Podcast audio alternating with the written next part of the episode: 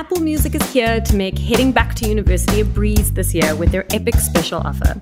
If you're a university student and you sign up for Apple Music now, you'll get the first six months free. Yeah, you heard me right. Six months free.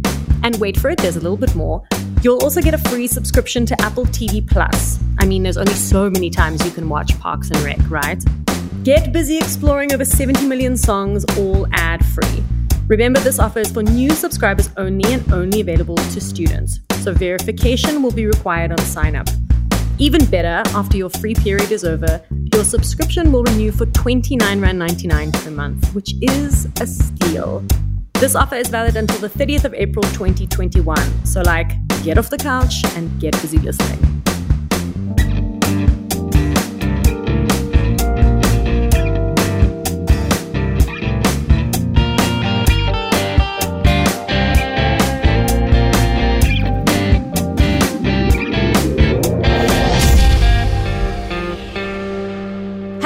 Welcome to a special edition of Texx Talks The Look Back, where I take a moment to reflect upon the season that was, and you get a chance to catch up on bits that you may have missed over the course of our seven episodes. Now, before we get into things, I have to mention the epic milestone that we hit halfway through this season, scoring over 100,000 downloads of Texx Talks in under 12 months. I'm told by my team that this is an epic achievement for a South African podcast. Well, any podcast, really. And I reckon it goes without saying that none of this, nothing at all, would be possible without you. And so, as we tick over into year two and season five of our little music interview podcast that could, just know that I'm extremely thankful for every share, every like, stream, tweet, story, and every digital high five from you. So, if you're a regular listener to Texx Talks, you'll know that before we move forward, we like to look back at the season that was. And season four was a noteworthy one for me because it was recorded while I was moving from Joburg back to Cape Town in the middle of a totally new home studio setup, and also while load shedding decided to make an unexpected return. So, picking my top seven moments from across the season was a vibe for me because this season was probably my most sentimental for a number of reasons. But now, let's look back. Sometimes I have a little moment just before the recording of an episode where I actually forget who I'm talking to. Not, not like a senior moment, but I mean, I forget just how big the artist actually is. And this happened to me with Sun-El Musician. I, I don't know, I guess it's because I've been a fan for so long. And it's weird because my favorite moment from this podcast is Sanele talking about the exact same thing that I experienced with him, only it's with Alicia Keys and Swizz Beatz. Let's take a listen. They loved it so much that, I mean, this is like stuff of fairy tales, that they flew you over to the state. so that you could spend a week creating music with them, Sanele, which is amazing. Yeah. Please relive amazing. that experience of working alongside two musical giants because the two of them are like they're one yeah. of my ultimate music power couples. No, they're they're amazing, amazing people. Very, very welcoming. You know, I. But when we got there, um, it was it was snow. Where where um, in the states um, was it? Uh, New York. I was in New York. So um, I remember just being there and they couldn't fly in. I think they were, were on vacation. Um, so when we when we when we got uh, we got in, and in, in, in the US they they were not around. So now the tricky part was, um, they couldn't land back. You know, they couldn't come back and fly in because of the snowstorm. So uh, we stayed for like three days. That's seeing them. I think we only met on um, Thursday, uh, but I think I got there on Monday, and uh, when they got there, were very friendly. Yeah, they took us out, and it was such an, a, a crazy, unbelievable moment. Even right now, just really telling this is just an amazing thing, you know. Um, uh, so we went out, and I think the following day, uh, we went to studio. I think that's Friday that's when they made us listen to their albums before they came out, and and they were just really excited. I remember Alicia was like, "Please take me through your process. How do you how do you come up with these songs?" I was like, "Oh, uh, this is crazy. I should be actually asking you how how do you do it?" So, um, you know, really excited and just on what we were doing and how we were doing it. My interview with Portugal the Man was the last episode that I recorded in my Joburg apartment in Craighall, so it was very bittersweet for me. And my setup consisted of a blanket and a handbag fort. So the fact that the quality of recording is so next level on this episode is hysterical to me because you can't see how I'm living my best podcast life for those 45 odd minutes. I think this interview was a bucket list one for a number of reasons, but mainly because Feel It Still was the soundtrack to my summer in 2017, where I did I did lots of unapologetically naughty things. So having bassist Zachary Carothers tell me that I give off a Larry King vibe with my interview style is something that I'm seriously considering putting on my tombstone. Let's take a listen. You know, I checked on Spotify the other day and I think Feel It's still sitting on like 800 million streams on Spotify Jesus. or something like that. I know it's crazy. But like, not only was the song everywhere, but you guys were everywhere. You were on every TV show. You were on Fallon and Conan and Ellen and Corden. But the one that I want to ask you about is your interview with Larry King. Welcome to Larry King now, our special. I mean, what a legend! May he rest in I peace. I know, man. Rest in peace. Yeah, totally. That was such a bummer. Um, such a bummer. I mean, he hosted over like fifty thousand interviews in his career. Just think about that. I mean, it's phenomenal. Um, but and and I mean, I saw on Instagram the other day you posted a um, a very poignant message to him with a photo from w- when you were on a show. But but what was that particular moment like being interviewed by Larry King? it was uh, intimidating for sure. That that like just being somebody that can do that and just like eh, man, it, it, was intimidating. He was super cool and such a pro. How has Feel It Still changed your lives? For instance, we are we're doing an interview with you. I was actually more impressed less with the interview than like how he dealt with his crew. There were some technical difficulties and we had to kind of redo a part and he got so pissed off and he's like, we don't. He's like, we don't try again. We don't do two takes. It's Larry King live, and we're all about like not having backup tracks. We're, we're like embracing the mistakes. And I was like, fuck yeah, Larry, like punk rock, Mr. King. I love that. And he just like he kind of flipped out. He's like, I'm sorry, guys, I didn't want to do that in front of you. I was like, dude, that was so cool. And um, and he just had like he had a really awesome um, and respectable. He wasn't like being a dick or anything. He was it was like all with professional respect, but just how he dealt with this certain situation where you know um, it, it, was just really cool. And he loves being live, and he loves getting those reactions. And I just I got a huge respect for him, and he and he's just genuinely interested and I like that. And you got that same thing. I really love talking to people because you can hear with journalists or people that are doing interviews, you know, if they it's not even if they care or not, It's just if they're interested. That's why people like Joe Rogan are so huge, you know. He's not an insanely smart guy. He doesn't know a ton. he's just he's so interested in and what engaging. anybody has to say. Yeah. And that's cool. It's that curiosity that just really keeps you know it, it works different way for scholars and scientists and you know physicists but it's just in general people just like you learn so much about somebody else when you're just actually interested in listening what they have to say and i i got that from him like big time and that's what i really look for and you totally got that too like I, it's really nice to talk to somebody that just kind of wants to know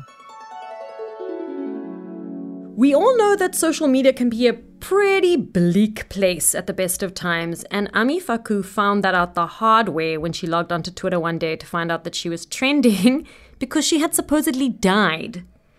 But her response to the entire situation is hysterical, and it's my favorite moment because it's so unexpectedly funny, just like Ami is. Let's take a listen. You log on, and then you're you're dead. You are fake news. Ah, man. Like there are tweets going around that you've died in a car accident. Like what happened? I'm telling you, I actually got a call from my sound guy, my sound technician. Like, oh my god, I thought you uh, you're trending. I'm like, for what? And he says they're saying you're dead. I'm like, where? And they said oh my gosh. on Facebook. So it started on Facebook, and then on Twitter, it was people speaking on the fact that people on Facebook are saying this. Is this true? And um, I think the person, what hap- what had happened is, I think someone posted. There's a song that I just released, uh, my new single, uh, Mm. Featuring MT, and that song um, title, when you translate it in English, it means Rest rest, in in, peace. peace. Mm. And so that person said, Ami Faku, rest in peace. I don't Oh know who gosh. asked them to translate. And then that, that post on Facebook got a lot of um, interaction and people were sad and they didn't even like argue on it. And then people came in and they were like, yeah, I know. She got into a car accident and is in a coma. oh God. And then, yeah, I was, I was actually mad at first. I was like, what the hell? What's wrong with you? No, no, no, no, no, no, You no, no. Your tweet was, and it, your response killed me. It was, "What Yeah. the fuck?" Definitely. I'm, I'm, I'm. I'm like, what the fuck? Yeah, what's wrong with you? and that's how I talk. I'm like, I'm not going to be Miss Sweetness or whatever. So I'm like, yeah. Uh, but the thing is, my people know how I talk. So they were not surprised by my response at all. If you notice that there's no response that, that is saying, why did you swear? Everyone just, they just know how I talk now. Now, I've known Jeremy Loops for a long time, and I've lost count of how many times I've interviewed him over the years, so he can't bullshit me because I know him way too well. And I think this was the first time that I had sat down with him for such a prolonged period of time. And my favorite moment, hands down, was when he spoke about how his live performance has grown and how it's evolved over the years from like a kind of sheer a sheer chaos to a very well-oiled machine. Let's take a listen. I remember interviewing you and I remember you being so excited because it was like one of your first headline gigs and like everything was so fresh and new. Yeah, I was tripping out. Yeah. Do you do you still feel that way when you step on stage? I mean, I know you haven't stepped on a stage in a while, but like when when when you do, is everything is every new stage like shiny and new? Like, do you still get that rush from from a gig like the first time that you played at the assembly? Yeah, the well, I think the rush changes. Definitely, it's changed. Um, but when you are, look, we I've been really uh, lucky. We've we've made amazing steps forward across, yeah, across the world, but also just across this music business as I've grown. And so the opportunities and the things that have been in front of me have escalated uh, in step with my ability to keep up with. Um, I suppose, coming to terms with them, you know, like emotionally, spiritually, physically. I used to be terrified of getting on stage, like giddy with excitement, but at the same time, like nauseous with fear.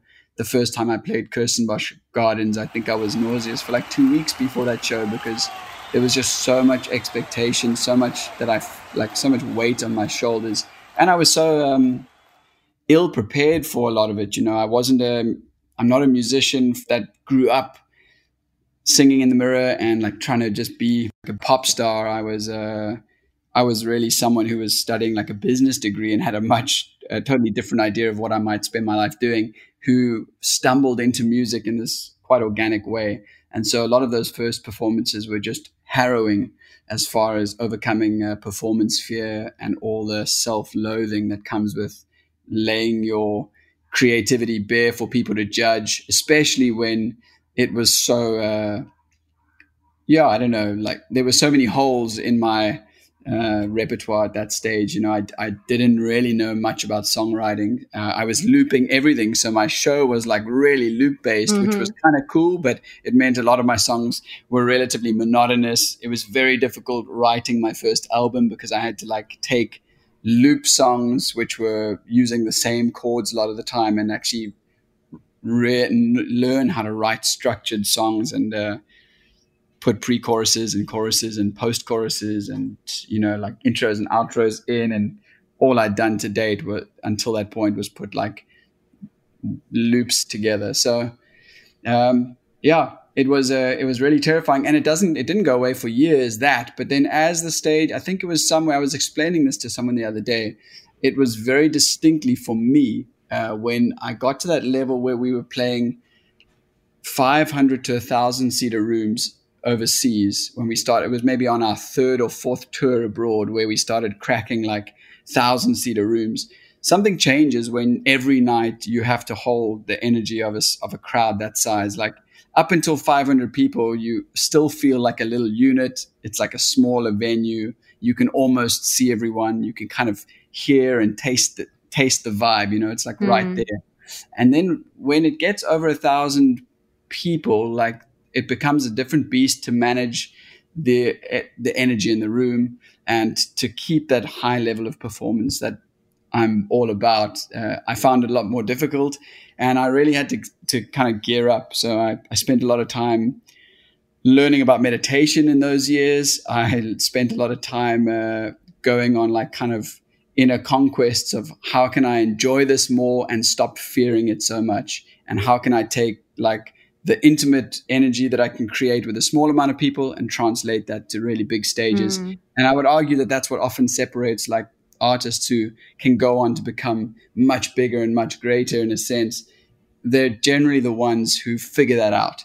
And the ones that don't are the ones that are slated for having these really bad live shows, which I don't think is always the case. Like Kings of Leon probably are a great band in a small room. Oh my God. When you said that, that was literally the first band name that came into my mind. Really? yeah, 100%. What bad, terrible live? Oh my God. So bad live. Yeah, see, and but the thing is, they probably weren't. They probably, I, I mean, I'm just, I don't know. Maybe they were. Maybe they were terrible from the word go. They were not and good. They just know how to write songs. But uh, I imagine that like most artists that get somewhere uh, learn to cultivate like a live thing to a point, and beyond a certain point, it just becomes too nerve wracking, and you just crumble under that pressure, and you don't learn how to gear up. And I was kind of adamant to not be a number in that sense, and so I did a lot of a lot of work on trying to figure out how to do it. And so I've got like lots of tricks, you know, now when I go and play big festivals, you know, last year or at least the year before, we started headlining some proper big festivals abroad, which was a big breakthrough for us. Mm-hmm. And playing main stages on on big festivals abroad was a whole new level of fear for me. And because a lot of you know, it's not like playing a big festival here where the audience know you, they've been with you on your journey, and they're excited to like sing old bangers with you. Um, internationally, a lot of the time, I'm playing to audiences who don't know you that well, and you really have to come out like swinging and so yeah i i've got processes i suppose i've got tricks that allow me to sink into it and deal with it better and enjoy it more and not feel the fear as much uh, and really be able to experience the joy more as opposed to all the nerves i have immense respect for Cornelius SA and his level of professionalism and humble nature is something that I make reference to multiple, multiple times in this podcast. And we'd We've been communicating over email and social media for about three years up until the recording of this podcast. And you know, we actually still haven't met. Um, but I hadn't really seen anything in the local press or in the international press that had dug really deep into his story. And I like to think that the conversation that I had with him will will kind of stand the test of time, so to speak. So that when the guy blows up like black coffee, because I honestly believe that it's only a matter of time until he does, people will use this interview as a source of information to get to know him better. And my favorite part of this podcast was where he talks about getting the email telling him that he'd been accepted into the Red Bull Music Academy. Let's take a listen. So, yeah, I was in my studio at the time was going through a lot, you know, didn't even know what to do. Was trying to make music, nothing was happening. You know, I didn't have like inspiration. You know, creative juices uh, were gone.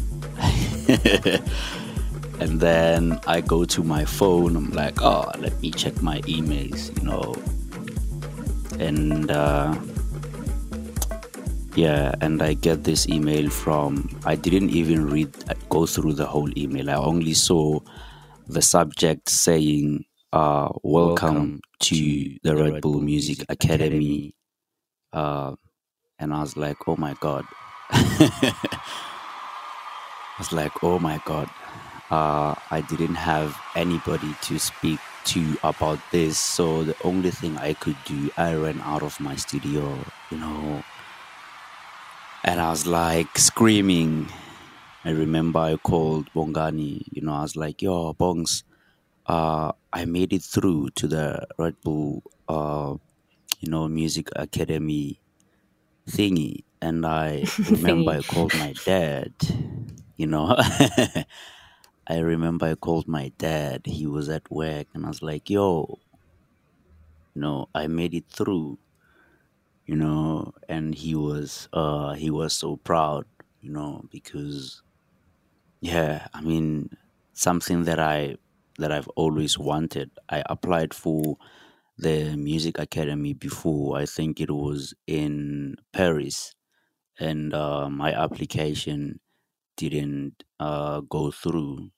So when I went to Cape Town uh, to visit my cousin, some uh, some guy happened to introduce me to uh, T Taz, who's who's this uh, studio manager at uh, Red Bull Studios in Cape Town.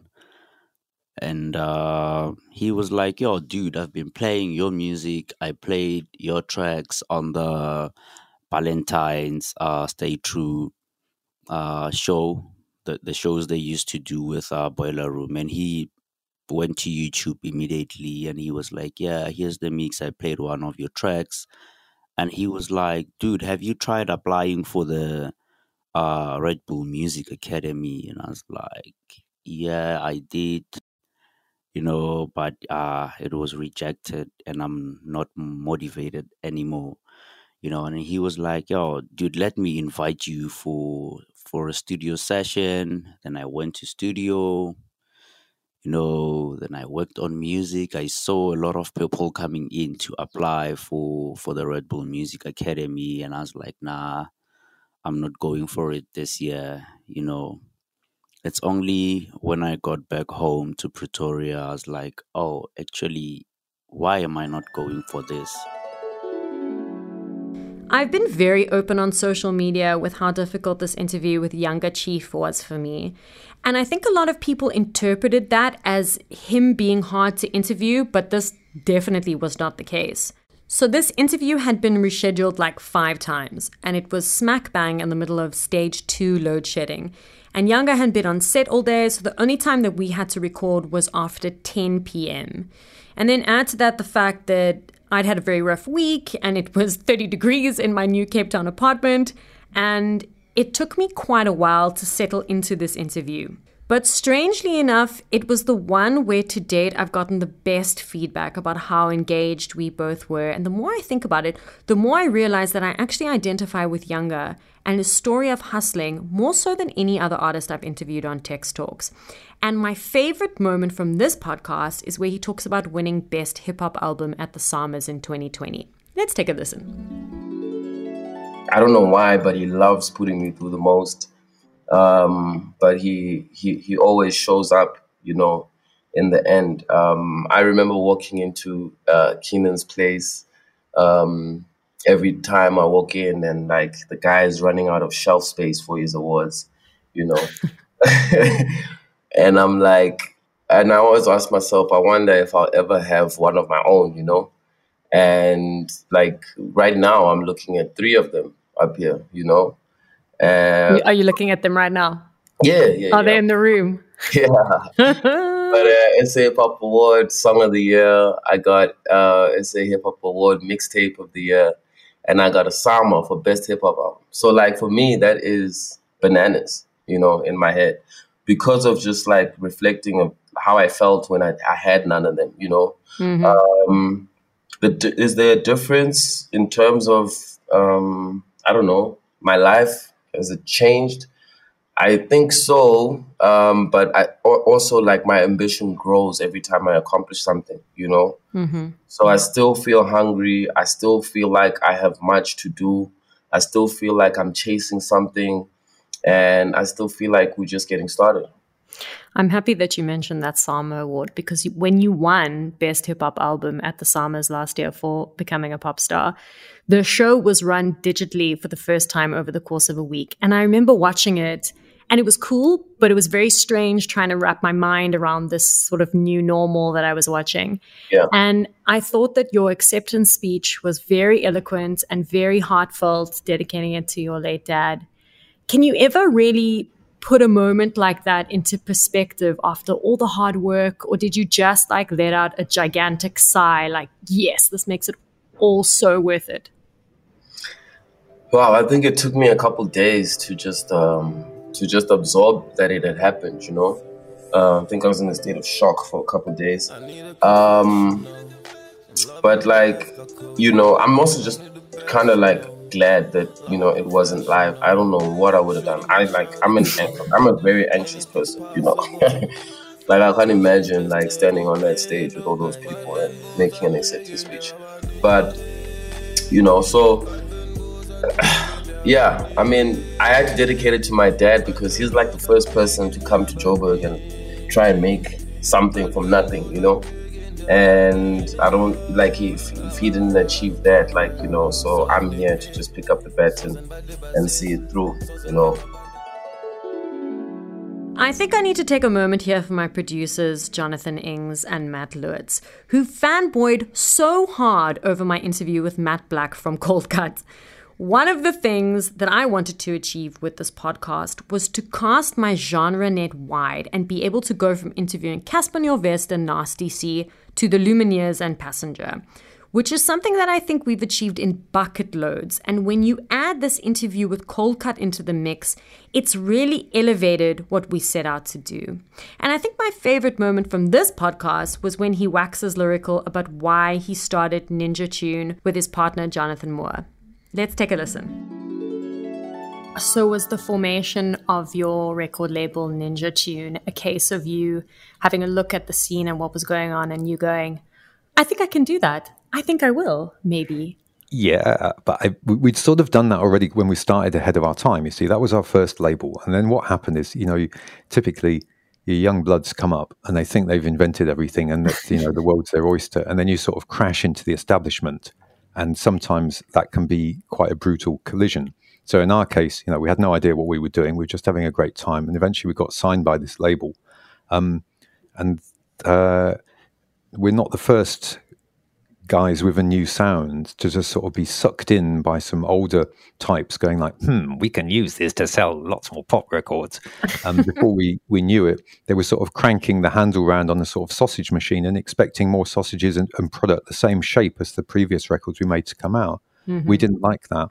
And it, but by the time we realized that that was what was happening, we were in quite a crappy contractual situation. We sort of lost control of our own name, and you know, this big company had uh, the rights to our music. So Ninja Tune was a way to escape from that um, that morass, that swamp of the business that we found ourselves trapped in.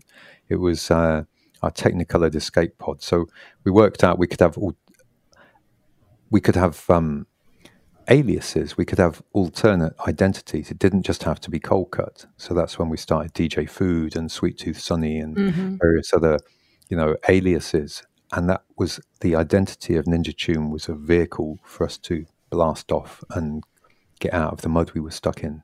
So it was very much a reaction to, um, you know, a rather bruising um, encounter with the Babylon forces of the music business.